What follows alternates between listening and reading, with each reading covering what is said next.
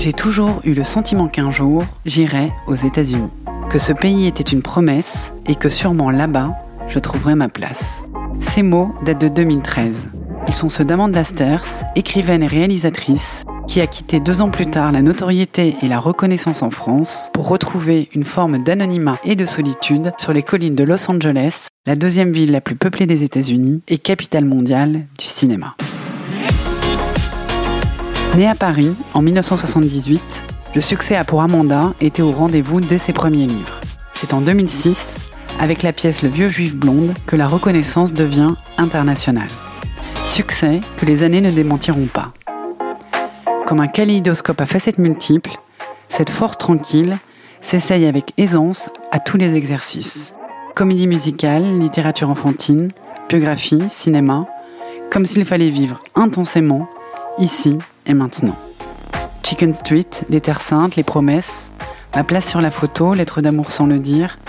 Aujourd'hui, ces livres sont traduits dans le monde entier et les prix se succèdent. Amanda traduit elle-même certains de ses livres en anglais et passe également derrière la caméra pour les adapter au cinéma. Le palmarès est éloquent. Ça m'a toujours intrigué, ce qu'il se passe dans la tête de l'auteur juste avant, la démarche qui s'impose pour que naisse un livre, une pièce, un film, ce que l'on y donne de soi ou que l'on essaye d'inventer pour justement sortir de soi. Venez avec moi, je vous emmène à Hollywood pour tenter d'en savoir plus partons à la rencontre d'Amanda Sters.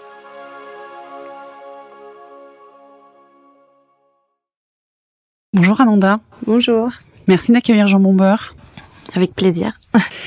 Amanda, depuis le premier épisode de ce podcast, tous les invités sont arrivés en Californie pour euh, deux raisons essentiellement, le travail ou l'amour. Toi, tu es venue t'installer à Los Angeles dans de toutes autres circonstances. Est-ce que tu peux nous raconter ce qui t'a mené ici? Hum, le travail et l'amour aussi quelque part, pas forcément l'état amoureux, mais euh, euh, l'envie de d'élever mes enfants dans un lieu plus euh, plus doux. et en fait, j'ai disons que j'ai créé des opportunités de travail pour m'en aller après le 13 novembre où j'étais au Stade de France pendant les attentats avec mes enfants et où j'ai perdu deux amis très proches euh, au Bataclan. Et euh, c'est étonnant, on fait ce podcast alors que le, procès euh, s'ouvre. Et j'ai l'impression que c'est pas encore fermé comme cicatrice. et je pense que c'était plus l'envie de voir les choses de plus loin, d'être. je pouvais pas rester dans un quotidien où certaines choses pouvaient plus exister. Euh, ça faisait longtemps que je voulais euh, partir, emmener mes enfants découvrir un autre euh, univers, en tout cas une autre perspective, voir mon pays de loin, pour réapprendre à l'aimer sûrement. voilà, et donc on, a fait les valises en se disant on essaye un an. Alors papa m'a m'a autorisé à partir un an avec eux en disant bah, si ça se passe pas bien, de toute façon on rentre, et puis si ça se passe bien euh, ce sera peut-être qu'une année bien, mais ils auront euh, découvert un autre euh, pays, une autre façon de vivre. et puis, si ça se passe très bien, comme ça a été le cas, on restera. Voilà. Et pourquoi spécifiquement les États-Unis? Tu avais un attachement particulier? Bah, après, il y a des réalités qui font qu'il faut que je travaille. il fallait que je puisse travailler dans une autre langue. ça aurait pu être le Canada, mais euh, c'était un peu plus dur de, de dire à mes enfants que j'allais les emmener six mois sous la, neige. Euh, quand on fait du cinéma, j'avais des opportunités euh, de travail là, qui s'ouvraient à moi en me disant bah, je vais essayer ce, voilà, ce, ce petit rêve-là. Et c'est un peu un cumul de hasard et de, des éliminations de lieux, parce que j'ai pensé New York au début, puis je me suis dit c'est quand même une vie très proche de Paris. Si c'est pour faire un changement dans, ma vie, euh, c'est plus intéressant euh, voilà, d'aller dans, un endroit avec de la nature, un peu plus sauvage. Euh, ils étaient encore petits, ils avaient 10 ans et 12 ans. Et je voulais qu'ils puissent voilà, se réveiller, qu'il fasse beau, aller à la plage. C'était plus le style de vie. Deux ans avant les attentats, en 2013, tu étais venu aux États-Unis enquêter à Newton dans le Connecticut sur les traces d'Adam Lanza. Est-ce que tu peux nous expliquer qui est Adam Lanza et la démarche qui a donné naissance à ton neuvième livre, Les érections américaines? Ouais, c'est euh, un mass shooter, comme ils appellent ça ici, un tueur, euh, de masse euh, qui avait euh, des enfants dans une école euh, maternelle. Euh, et le le fait divers, c'est toujours violent, on appelle ça comme ça, mais le fait divers m'avait complètement bousculé à la télé. Je sais pas, je, je toujours pas encore compris pourquoi, mais il y avait un appel, un besoin pour moi d'essayer de comprendre ce qui se cachait derrière cet homme-là et plus largement les tueurs de masse aux États-Unis comme un, un symptôme de pays malades. Euh, et c'était la base d'un essai un peu étrange sur, euh, sur euh, les, tueries de masse et à travers ça la frustration sexuelle qu'il y a derrière la plupart de ces profils où on va souvent directement dire que c'est lié au aux ordinateurs, enfin à l'addiction aux jeux vidéo, ça en fait partie, mais dans tous les profils, et c'est jamais euh, exprimé, il y a cette, euh, euh, cette faille, ce problème sexuel, et évidemment le symbole phallique qui est le pistolet, ça m'intéressait. Donc en bonne fille de psychiatre, mais aussi en tant que mère qui peut se dire comment dans un pays qui devrait être le plus sûr au monde, où on peut avoir peur d'envoyer ses enfants le matin à l'école, euh, j'ai eu besoin d'aller là-bas, de voir, de comprendre. Euh, et j'ai pris un billet en plein. Euh, c'était, vers les fêtes de Noël. Je suis partie sur les lieux de, ce mass murder. Dans ce livre que moi j'ai trouvé vraiment très réussi. Tu alternes entre des chapitres fictionnels où tu te mets dans la tête du tueur et des chapitres où justement tu expliques ta démarche. Quand tu t'es rendu à Newton, tu as assisté à des séances collectives de formation pour obtenir un port d'armes. Pourquoi, selon toi, est-ce si banal aux États-Unis d'avoir des armes? J'ai appris là que la NRA était en train de faire faillite, ce qui me fascine, mais euh, ouais, ouais c'est en plan pleine faillite euh, apparemment sur des malversations, etc. Donc euh, peut-être qu'on peut imaginer un autre destin. Euh, bon, c'est une longue explication dans le livre qui parle du contrat social américain au départ. voilà, c'est Tocqueville l'a expliqué avant moi et mieux.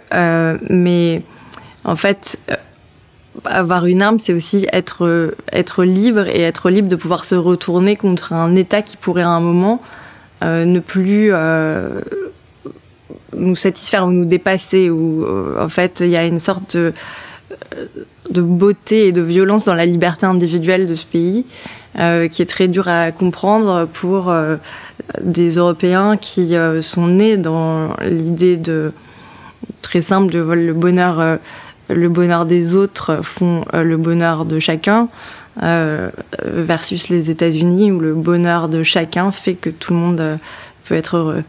Tu développes une thèse très intéressante sur le fait que ce pays soit un pays sans père. ouais, c'est un pays très jeune et c'est un pays sans modèle. C'est un pays sans fantôme. C'est pour ça que c'est toujours c'est rigolo ici les films d'horreur, euh, alors que en Europe c'est c'est puissant. Euh, c'est un c'est un pays neuf avec ce que ça a de très beau et euh, et de très angoissant. Et donc euh, c'est un pays qui s'invente, qui qui qui s'autorise des choses. Enfin voilà, moi depuis que je vis à Los Angeles, je me rends compte que ils sont capables de détruire des maisons pour les refaire sans sourciller, sans aucun problème, mais on parle de maisons mid-century hyper belles. Euh, pour eux, il n'y a pas il a pas cet attachement au passé. Ils ont appris à ce que demain ce soit toujours mieux. Et en même temps, quand il n'y a pas d'attachement au passé, il n'y a pas d'attachement euh, aux leçons, euh, à la morale. Et donc, on est dans un, on est dans un pays toujours à la pointe de, l'innovation, toujours excité par le futur alors que, dans, nos pays européens, on est un peu enfermé par notre passé. il y a sûrement un chemin entre les deux, mais ça, crée des dynamiques très différentes. À chaque euh, meurtre de masse, on est évidemment horrifié. Le débat sur les armes refait surface. On a vu euh, Barack Obama pleurer pour euh, l'école de Sandy Hook, dont tu parles dans, dans ton livre. Et puis, on a l'impression qu'il ne se passe plus rien, à part justement le fait que les ventes d'armes explosent après chaque drame de ce type. Euh, alors, tu disais à l'instant que la NRA, euh, qui est l'un des plus grands lobbies aux États-Unis, euh, était en faillite. Mais est-ce que tu penses que le pays est vraiment prêt à faire évoluer le comportement de toute une nation par rapport aux armes? Déjà, je pense qu'on est dans un pays complètement schizophrène. Donc, on peut pas parler de la Californie comme on parle euh, du Midwest, euh, euh, du Texas. On voit bien les lois anti-avortement qui viennent de passer au Texas, alors qu'en Californie, on est dans, dans, des écoles où il faut presque pas donner de de sexe à, nos enfants et il faut qu'ils choisissent leur vie. Donc on est dans une sorte d'absolue liberté d'un côté euh, assez transgressive et de l'autre euh, vers un recul euh, moyenâgeux. Donc c'est hyper complexe de pouvoir définir les États-Unis dans leur ensemble. je pense qu'il y a un, désir, mais que ça fait partie de. C'est quand même un article de la Constitution de pouvoir posséder une arme. Donc c'est vraiment très profondément ancré. Je pense qu'il faudrait en fait déjà pouvoir arriver, et ça je pense que c'est la première étape possible, à supprimer les armes semi-automatiques qui créent les tueries de masse. Parce que euh, un policier en face n'a pas le temps de, de réagir. Il faut déjà une arme sur laquelle on puisse euh, avoir un, il faut avoir un besoin de recharger. Là, on parle d'armes de guerre. Il y a des armes de guerre qui sont disponibles euh, dans, dans, des boutiques, dans des, des, armureries où on peut euh, acheter une arme avec son permis de port d'armes. Moi, je l'ai passé en deux jours. Je sais pas du tout me servir d'une arme, donc je pourrais y aller acheter une arme. Donc c'est ouais, c'est vraiment c'est très particulier. Euh, et je pense que j'ai pu avoir euh, une vision peut-être d'ensemble en n'étant pas américaine et en même temps, il y a plein de choses qui m'échappent profondément parce que je suis pas américaine. Est-ce que tu penses que l'écrivain peut jouer un rôle sur ces questions fondamentales? Il y a toujours ce, il y a toujours ce, ce, désir un peu euh, naïf de se dire que on va changer peut-être, on va pas changer les choses, mais on peut changer euh, une seule personne, deux, euh, ce serait déjà formidable. J'ai écrit un livre sur l'Afghanistan euh, il y a 16 ans. quand je vois ce qui est en train de se passer aujourd'hui, je me dis mon Dieu, quoi, c'était tout était là. y a, je pense qu'on a des prémonitions et qu'on a des des façons de peut-être plutôt euh, soigner les blessures plutôt que d'alerter, quoi, ou en tout cas aider ou donner des directions. C'est bien prétentieux de penser qu'on peut changer le monde et en même temps, euh, si on. je pense que, en tout cas, ouais, au, cinéma, euh, y a, on voit les, effets de films positifs comme négatifs. Il peut y avoir des vrais impacts, mais je pense que c'est plus qu'on laisse des traces euh, pour la suite. On parlait d'une nation qui n'a pas de, fantômes et pas d'histoire. Et je pense que écrire sur les États-Unis, c'est aussi laisser des petits cailloux sur le chemin pour euh, la suite de son histoire. Et faire évoluer éventuellement euh, les mentalités. Moi, ça m'a frappé en préparant l'interview parce que je me suis demandé pourquoi tes livres remportaient un tel succès et je pense que justement, tu parles de, de Chicken Street euh, qui se passait à Kaboul, euh, notamment. Je pense qu'à chaque fois, tu arrives à saisir des sujets qui sont complètement les nôtres. Et après, il y a la plume, le talent de ta plume, mais je pense que tu arrives à vraiment à, à percevoir euh, l'air du temps ou ce qui va être l'air du temps. je, je sais pas, mais en tout cas, c'est toujours ce que moi j'aurais envie de lire, ce que j'ai envie d'écrire. Donc c'est très euh, sincère. C'est pour ça qu'il n'y a pas forcément de, de lien euh, ou de répétition. Il y a, il y a des auteurs euh, et même des auteurs de génie qui réécrivent le même livre 100 fois. et moi, je fais partie des auteurs qui, qui écrivent des livres extrêmement différents d'un de, d'un roman à l'autre, en dehors de mon style, en tout cas de, de ma façon d'écrire. Il y a très peu de choses qui lient les livres euh, entre eux. Mais peut-être qu'il y a un lien. On va en parler un peu un peu plus tard. Euh, et pour euh, pour finir sur ce livre sur les États-Unis, euh, il n'y a pas que le problème des armes à feu que tu mets en lumière.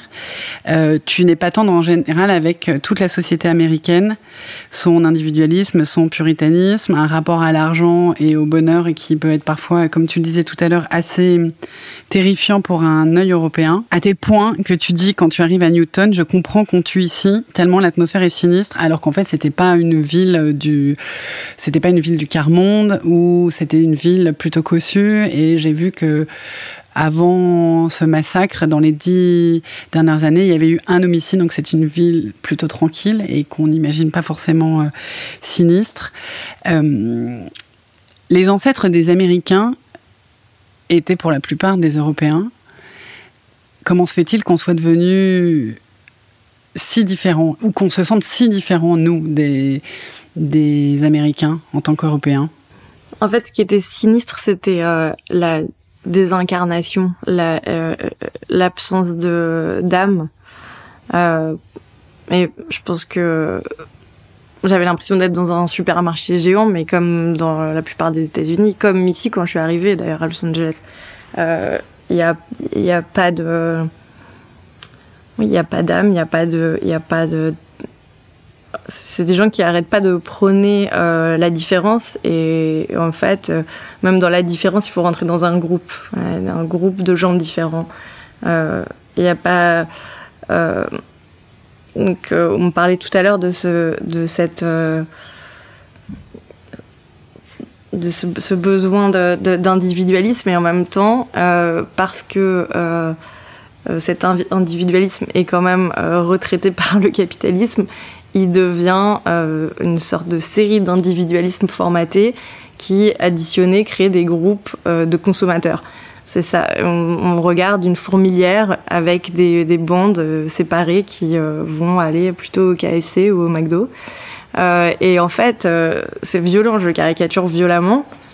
Euh, et, mais en même temps, c'est euh, très très avéré quand on commence à se balader en dehors des, des grandes villes. Euh, j'ai un fils qui est euh, à l'université près d'Atlanta. J'ai vu, vu pas mal de villes aux États-Unis. Euh, il y a un moment, dans mon souvenir, elles se mélangent quasi toutes euh, parce que toutes les périphéries des villes sont totalement identiques. C'est des chaînes, euh, que ce soit de, de restaurants, de, de euh, Station essence. station essence, c'est complètement uniformisé. Et, euh, et en fait, je pense que c'est ce qu'il y a de plus désespérant dans l'humanité, quoi. Euh, voir euh, des gens qui, qui reproduisent des schémas, qui reproduisent des systématismes d'acquisition et même de désespoir, c'est-à-dire que même les désespoirs sont identiques. Euh, et quand je vois euh, les séries sur Netflix, on, on doit même rentrer dans des cases, dans la tristesse, quoi. Et euh, et il y a quelque chose d'assez vertigineux à regarder cette société. Est-ce que tu as le sentiment, Amanda, que quand tu as écrit ce livre précisément, tu étais de passage? Donc tu avais un regard, tu connaissais un peu les États-Unis, mais tu étais de passage. Est-ce que tu as le sentiment que ton regard a évolué en y vivant? Moi, je suis toujours de passage partout. Faut savoir que si euh, si euh, tu parles à, quelqu'un qui me connaît, il te dirait qu'il m'a jamais vu dans la même maison peut-être plus d'un an et demi. Euh, J'ai un besoin névrotique de déménager, de changer, de rencontrer de nouvelles personnes, de comme si j'avais toujours besoin de regarder depuis un autre endroit.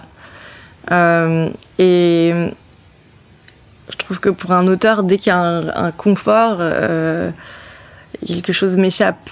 Euh, J'ai besoin de, tout le temps me bousculer, euh, réinventer mon monde autour, et ça va avec, ça va aller avec mes pays quand quand mon second enfant sera parti à l'université, donc dans deux ans. Je suis en train de me dire où est-ce que je vais aller, mais je pense que je vais peut-être aller vivre en Thaïlande. Je sais pas, j'ai pas de pour moi, c'est pas très important le confort du quotidien. J'aime, ce qui me touche, c'est de découvrir des nouvelles choses, de comprendre d'une nouvelle façon.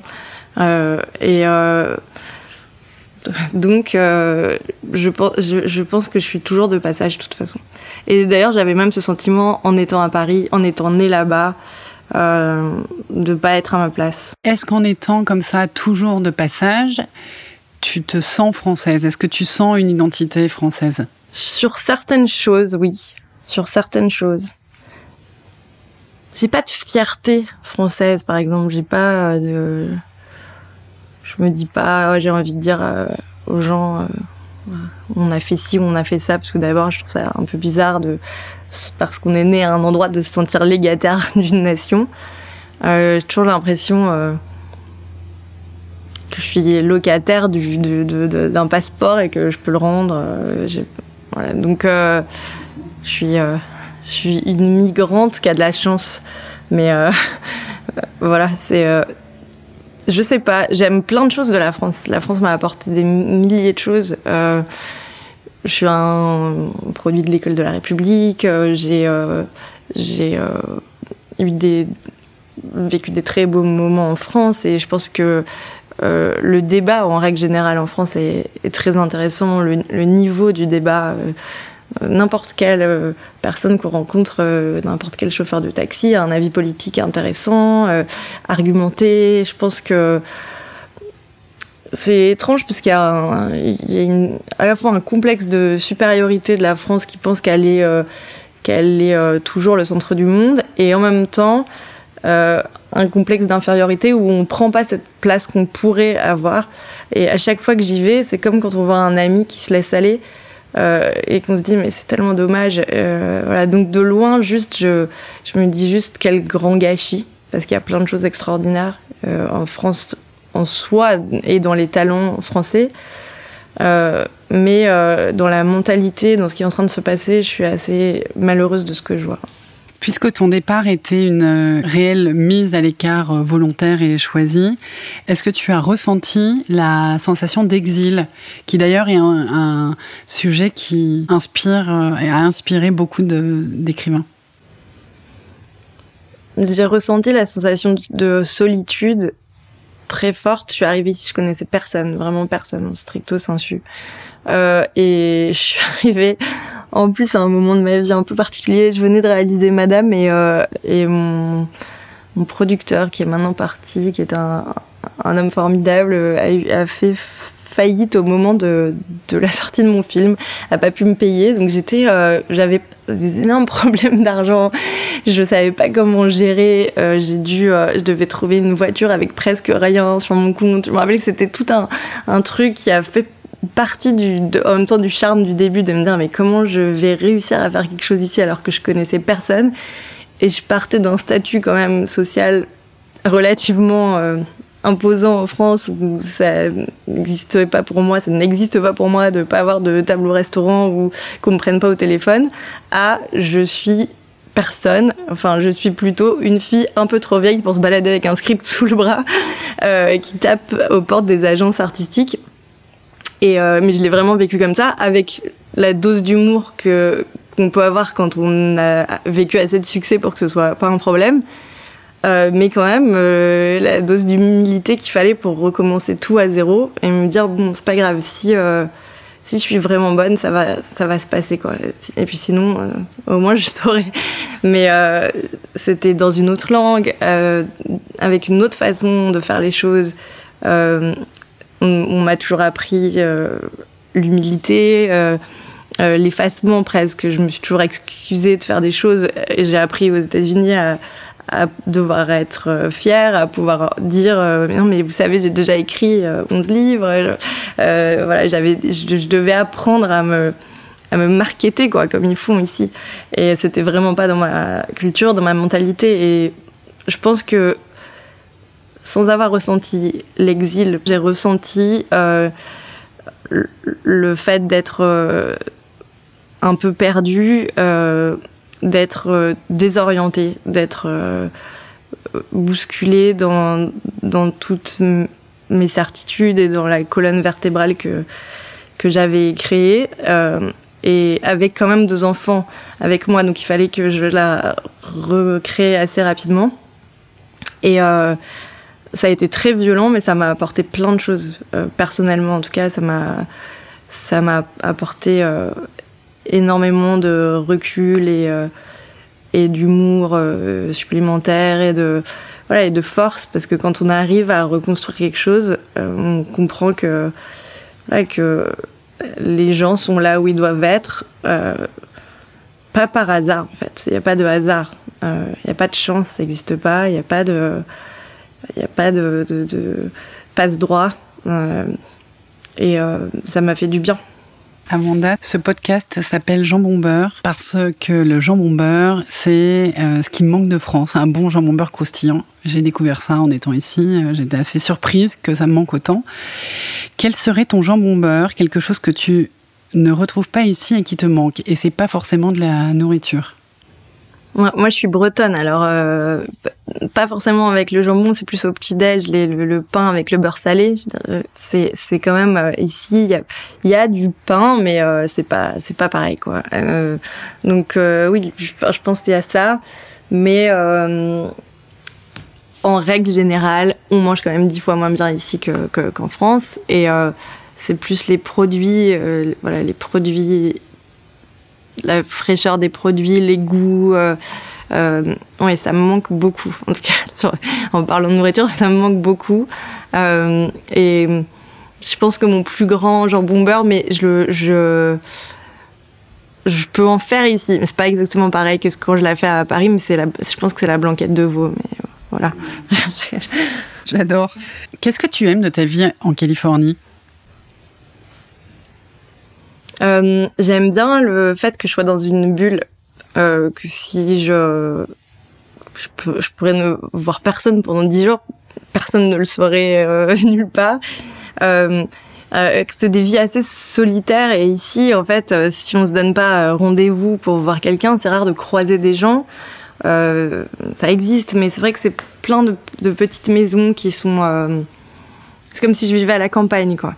Euh, et euh, j'aime beaucoup ça, l'idée de pouvoir vivre à la campagne et en même temps d'être dans un des centres du monde. C'est-à-dire que je prends ma voiture et en 10 minutes, je suis euh, dans des rendez-vous avec les gens les plus incroyables qui soient. Et en même temps, je peux rester dans, cette, voilà, dans, ce, dans ce cocon.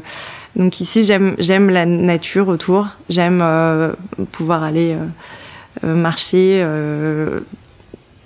avec une vraie connexion, un vrai lien avec la nature.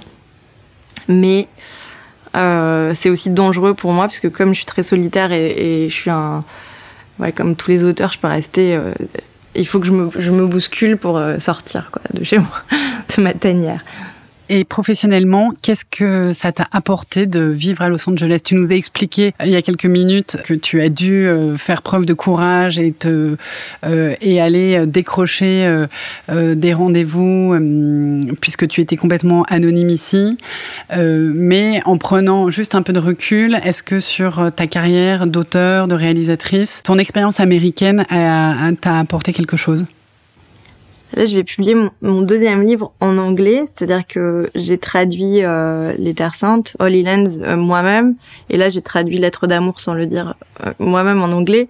Donc, je suis comme un auteur américain, je suis pas un auteur français traduit, et ça a été un travail énorme. Je pense que c'est hyper dur d'écrire dans une langue qui est qui est pas la sienne au départ, donc ça m'a apporté l'effort intellectuel qui peut manquer quand on s'endort dans un métier. Euh, j'ai appris euh, aussi un, scénariste, c'est quelqu'un qui, je parle pas quand je réalise mes films, mais quand j'écris pour d'autres, qui s'adapte à, une société. Il faut comprendre comment les gens parlent, comment les gens réfléchissent. Euh, il faut rentrer dans d'autres logiques.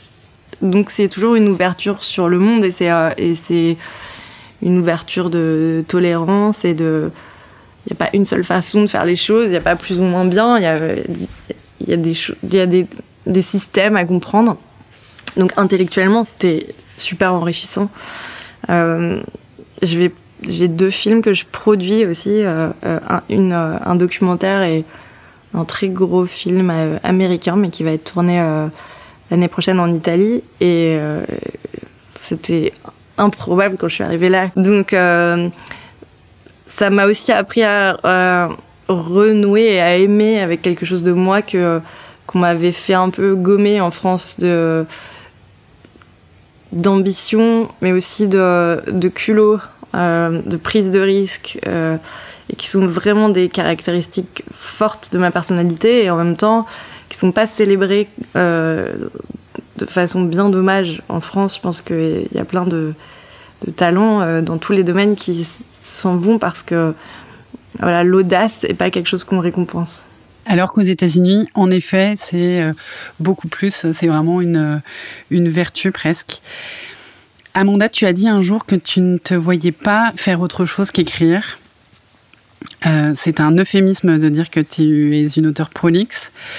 Euh, une dizaine de romans, six pièces de théâtre, des livres pour enfants, des scénarios, des films réalisés. Euh, et si je ne me trompe pas, ton livre Les Promesses est en train d'être adapté au cinéma. Ça y est. D'où vient cette, euh, cette urgence d'écrire que l'on que l'on ressent dans toute ton œuvre? D'écrire et de réaliser des choses D'abord, moi, j'ai la sensation accrue de la, finitude des choses. C'est-à-dire que je suis quelqu'un qui a conscience de la mort depuis tout le temps et qui en a, et j'en ai pas peur. Mais euh, je me dis, on n'est pas là longtemps, donc parfois je me dis, c'est pas grave si je me plante, je me plante. J'ai pas, enfin, je pense que la peur de l'échec, c'est une chose qui paralyse beaucoup de gens. Moi, j'avais pas peur de d'échouer, mais j'ai peur de pas essayer ou j'ai peur de de pas prendre euh, les risques quand il faut, euh, les chemins quand ils sont là. Donc euh, voilà, et ma façon de m'exprimer, ça a toujours été l'écriture. C'est en moi, c'est comme si on me demande pourquoi je respire. Je sais pas trop faire autre chose d'une autre façon. Et voilà, donc c'est plus un. Je pense que mon écriture a, changé. que les raisons pour lesquelles j'écris ont changé au fur et à mesure de ma vie et de mon travail et que je me suis débarrassée depuis longtemps d'une bonne partie de moi-même, de ce qui pesait lourd à l'intérieur et j'écris plus pour faire du bien aux gens aujourd'hui que pour... Euh, c'est pas des pas des, cahiers de doléances c'est jamais d'ailleurs il y a très peu de choses euh, autobiographiques c'est fini c'est quelque chose qui est passé je l'ai mis loin. Euh, donc c'est vraiment euh, c'est vraiment euh, une démarche très, euh, dirais presque chrétienne, euh, voilà, de, bienveillance. Et je pense que l'être d'amour, sans le dire, est vraiment la première pierre de ça. Mais le livre que je suis en train d'écrire en ce moment, c'est aussi ça. C'est une envie, c'est comme des, des boîtes de pansement avec des mots, quoi. Dans ton dernier livre, justement, euh, Lettre d'amour sans le dire, euh, Alice, l'héroïne, dit J'ai moins eu l'impression de vivre ma vie que d'avoir été vécue par elle. Euh, ça pourrait être une réponse à ma question précédente, parce que moi j'ai l'impression que ça, même si tu, tu viens de me dire que tes, tes livres étaient de moins en moins autobiographiques avec le temps qui passe, moi j'ai la sensation euh, par rapport aux livres que j'ai lus, aux articles, aux interviews que j'ai pu lire, euh, qu'il y a un peu de toi dans tous ces livres Bien sûr, il y a, il y a moi dans tous les livres. Je pense juste qu'il y a une... Euh, comme il y avait de, de moi avant, mais qu'on peut pas. C'est comme quand on est dans un avion, on est dans un avion, on nous explique que si il tombe, on doit mettre le masque à oxygène avant de mettre celui des autres. Et euh, j'avais pas de masque avant. Je pouvais pas. J'avais envie de m'occuper des gens, mais il fallait que j'apprenne à respirer. Et euh, maintenant que j'ai mis mon masque, j'ai l'impression de voilà que je suis en train de pouvoir m'occuper des autres. Euh, et et c'est vraiment ça, je pense, dans l'évolution. L'écriture, ne veut pas dire il euh, n'y a pas un sursaut de, vie partout. Il y a tout le temps ça euh, en moi et il y a plein de choses de je, suis fille de psy, alors je peux vous dire ce qu'il y a dans mes livres de répétitif et ce qui se passe, euh, voilà, qui est pas forcément évident, mais en tout cas, il y a un apaisement intérieur qui me permet d'aller vers d'autres choses artistiquement. Le, ce livre, Lettre d'amour sans le dire, est une unique longue lettre qu'Alice adresse à l'homme qu'elle aime pour lui dévoiler ses sentiments. Quelle est, Amanda, pour toi la force d'une lettre? Je pense que je suis vraiment là je vais je vais me la péter mais je crois que je suis la personne qui écrit le mieux les lettres au monde. Je peux vous faire pleurer avec quatre mots de donc j'ai toujours toutes mes copines elles à chaque fois qu'elles ouvrent leur, leur cadeau d'anniversaire il y a la lettre elles savent que elles me disent ah, j'espère que je vais pas pleurer et, elles, pleurent. Mais euh, et j'écris tout le temps des lettres j'écris beaucoup de lettres et j'écris beaucoup de lettres à mes enfants euh, parce que j'ai l'impression que je leur laisse des choses pour plus tard. Euh, la force d'une lettre c'est qu'elle est en vie la force d'une lettre, c'est que quand on la lit, euh, quand on lit une lettre de ses parents à 18 ans et quand on la relit à 40 ans et que euh, ils sont vieux ou qu'on a nous-mêmes des enfants, ben la, lettre devient une autre lettre. Euh, donc, je pense que ça la, plus grande force d'une lettre, c'est en tout cas de façon littéraire, le roman épistolaire, ça donne ce sentiment qu'on rentre dans l'intime. Euh, donc on est tout de suite très proche et en même temps euh, on est dans une position de voyeur. Euh, donc c'est toujours un peu excitant de, de, lire une lettre, la lettre qui ne nous est pas adressée. Et dans la vie, pour moi c'est ce que je peux recevoir comme le plus joli cadeau d'ailleurs. Est-ce que tu trouves qu'on écrit moins de lettres maintenant? On écrit moins de lettres, mais on écrit plus de SMS. Et euh, moi, j'ai pas cette, euh, je me dis pas, euh, c'est les livres numériques ou. Euh, euh, je pense que ce qui est important, c'est c'est la démarche de lecture. C'est la lecture en soi qui qui fait que on devient plus intelligent ou plus ouvert sur le monde. Voilà. Donc moi, peu importe le support de lecture. Et je pense que le SMS d'une autre façon à relancer quelque chose de l'écrit. D'ailleurs, dans les jeux amoureux, les gens s'envoient plus de SMS qui ne se parlent. C'est rare quand quelqu'un appelle, on a un peu panique, on sait même pas comment, on sait plus comment répondre, quoi. Donc, euh, je trouve que ça, ça a renforcé l'écrit quelque part. Tu as raconté à ce propos euh, une anecdote assez drôle. Euh, il me semble que pour tes amis, tu as souvent joué les Cyrano. Ouais.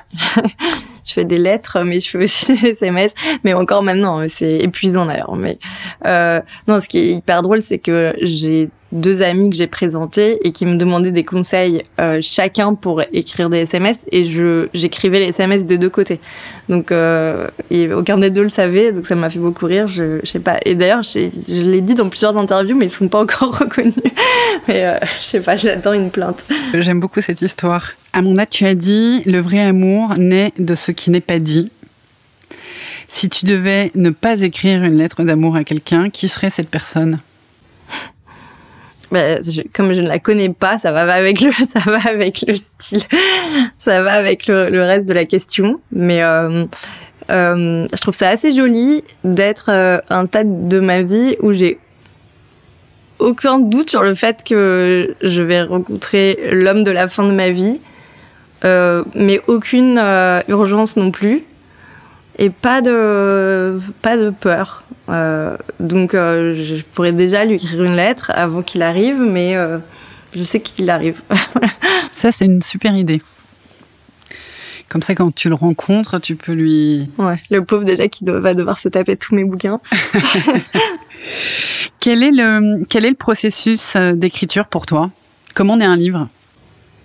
Hum, Alors un livre naît d'une image ou d'une idée euh, qui me saisit, qui est pas forcément forte pour tout le monde, mais qui pour moi est, ça y est, c'est évident. J'ai l'idée, elle est là et ça me paraît clair.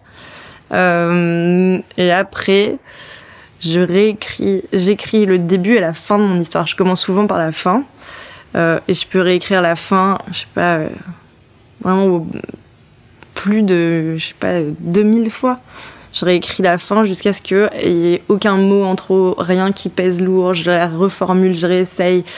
Dès que j'ai la fin parfaitement écrite et le début, euh, je commence à écrire au milieu, mais je n'écris pas par, ordre chronologique.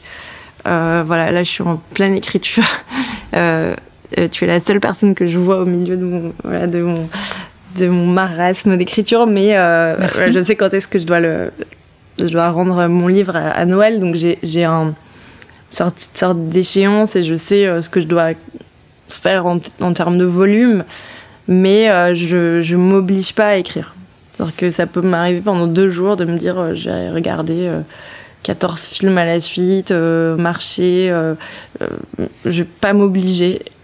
mais quand le désir d'écriture est là, j'arrête tout, j'annule tout et je j'écris sans m'arrêter. Tu n'as pas l'angoisse de la page blanche Non, non. Mais j'ai un truc un peu de mauvais élève, c'est que parfois je pousse un peu. J'ai l'excitation de me dire ah il me reste plus que 15 jours, c'est infaisable. Et d'un coup, il y a une force d'écriture qui sort et je peux ne pas dormir pendant 10 jours parce que j'écris comme une dingue sans m'arrêter. Euh, mais c'est pas très bien parce que c'est mieux de, que je puisse avoir le temps de travailler, etc. Mais ça m'excite assez. Je, sais que c'est souvent des petits trucs que je des béquilles ou alors je me mets à écrire un truc sur le côté que je dois pas faire euh, c'est des trucs de de mauvais élèves. Quoi. Oui, mais parfois, c'est très. Je pense que ça peut être très efficace, le, l'espèce d'énergie du, désespoir. On peut, être assez, on peut être assez performant. Amanda, j'ai une question. Est-ce que tu relis tes livres? Non, jamais. Mais la dernière fois, euh, j'ai relu Chicken Street en partie juste là parce que euh, on m'a demandé un texte sur l'Afghanistan, donc un truc que j'ai fait au milieu de, de, mon roman, mais parce qu'ils sont en train de sortir un livre pour aider les femmes en Afghanistan. Et euh, j'ai relu des passages de Chicken Street juste parce que d'abord je voulais pas être dans la me répéter ou voilà et puis j'avais pas lu depuis 16 euh, ans. Et, euh, et mon fils Léon a voulu le lire. Donc j'ai regardé avant pour être sûr que je lui donne pas un truc. Voilà et euh, du coup, ouais, j'ai relu quelques fois, mais, c'est rare, non. Alors, ça m'arrive aussi de relire, j'ai relu Les Promesses, parce que je l'ai adapté au cinéma. Euh, et donc là, quand je le relis, je dois le lire euh, sans, sans affect. C'est un peu étrange, je dois réussir à trahir mon propre livre, à mettre des choses de côté. Et en même temps, je connais les personnages tellement bien que c'est pas comme si c'était une scénariste lambda qui prenait le, le livre, voilà. Mais non, je me relis peu. Non. Et justement, euh, quand tu parles de l'adaptation de tes propres livres, quand tu écris un livre, tes personnages, tu les imagines forcément euh, dans ta tête. Euh, tu donnes certains éléments pour le lecteur, mais le lecteur, après, s'en fait sa propre idée. Quel est ton sentiment quand tu figes finalement sur pellicule ton héros en lui donnant les, traits de tel ou tel acteur. Euh, est-ce que c'est une inquiétude que tu as euh, vis-à-vis de tes lecteurs qui deviennent tes spectateurs? Pas vraiment, parce que pour moi, ça n'a pas grand intérêt euh, à quoi on ressemble. Enfin, je veux dire, c'est pas ça qui fait que c'est un on est fidèle à un personnage. Donc, je pense que je sais très bien à quoi ressemblent ces personnages euh, à l'intérieur et donc c'est ça qu'il faut que je dirige et je trahirais mes lecteurs si d'un coup je, je, réinventais complètement un personnage dans son émotion.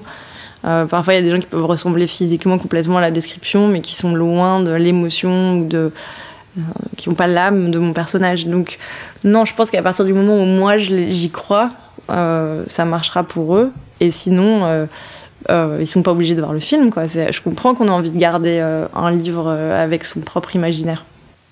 Et si tu ne devais garder qu'un seul de tes livres? Ouais, C'est pas possible. C'est le choix de Sophie, quoi. C'est ouais. bah, c'est le prochain, c'est celui que je vais écrire. C'est vrai que ben, c'est très dur, c'est très dur. Et est-ce que ça t'est déjà arrivé en, en lisant un livre de te dire ah zut, j'aurais aimé écrire ce livre bah. Non, ça bah, pas dire j'aurais aimé écrire ce livre. Il y a des choses où je me dis waouh quelle idée formidable. Euh, l'anomalie, le concours de l'année dernière, je me dis waouh quelle idée, c'est brillant. Euh, mais pas en me disant ah j'aurais voulu le faire moi. Pas vraiment. Ça m'est ça m'est jamais arrivé. Merci Amanda pour notre conversation. Pour finir, j'aimerais savoir est-ce que le fait d'avoir mis la France à distance t'a permis de consoler ton chagrin? Euh, je sais pas si c'est en mettant la France à distance que j'ai consolé mon chagrin, mais euh, c'est drôle quand on est là. Évidemment, on écoute euh, la chanson de Paul Naref, euh, "Lettre à France", et c'est vrai que je pense que je me suis mise à aimer des nouvelles choses de la France, des choses que je voyais pas, euh, et à me réconcilier avec des choses qui qui me blessait. je pense qu'il y a, c'est drôle, il y a une perception un peu étrange de la part des, des Français qui regardent les expatriés. Pour eux, c'est comme si on était des, traîtres. Euh, mais en plus de payer mes impôts en France encore, euh, je pense au contraire qu'on peut faire beaucoup de bien à la France quand on a cette vision euh, de loin et que, voilà, je sais pas, j'ai perdu foi en la politique en règle générale, mais politiquement, je pense qu'il devrait y avoir des. Il devrait se tourner un peu plus vers les Français de l'étranger pour essayer de comprendre pourquoi les choses euh, marchent pas sous certains aspects pour essayer de, créer des ponts plus solides. Merci Amanda. Merci. En clôturant cet épisode, je repense à tous ceux qui ont pris la plume un jour, les auteurs illustres ou les inconnus, qui rendent nos vies plus belles, plus riches, plus exaltantes, qui nous ont consolés et même parfois sauvés, avec des livres, des lettres, des petits mots griffonnés. Il y a ce livre dont on se souviendra toute sa vie, cette lettre d'amour que l'on conserve en secret à jamais. L'auteur américain Arthur Miller écrivait S'il a de la chance, l'écrivain peut changer le monde. Je nous souhaite de ne jamais cesser de lire, d'ouvrir nos horizons, de nous glisser sans cesse dans la peau d'autres destins, de quitter à regret des compagnons en refermant un livre et de laisser quelques larmes sur les pages les plus émouvants. Mais je nous souhaite aussi de ne jamais cesser d'écrire. Des livres, pour ceux qui en ont le talent, évidemment, mais aussi des lettres, car ça, c'est à la portée de tous. Et comme l'a si joliment dit Amanda Sters, une lettre, c'est un objet vivant. Et peut-être ainsi, qui sait, aurons-nous tous la chance de changer le monde.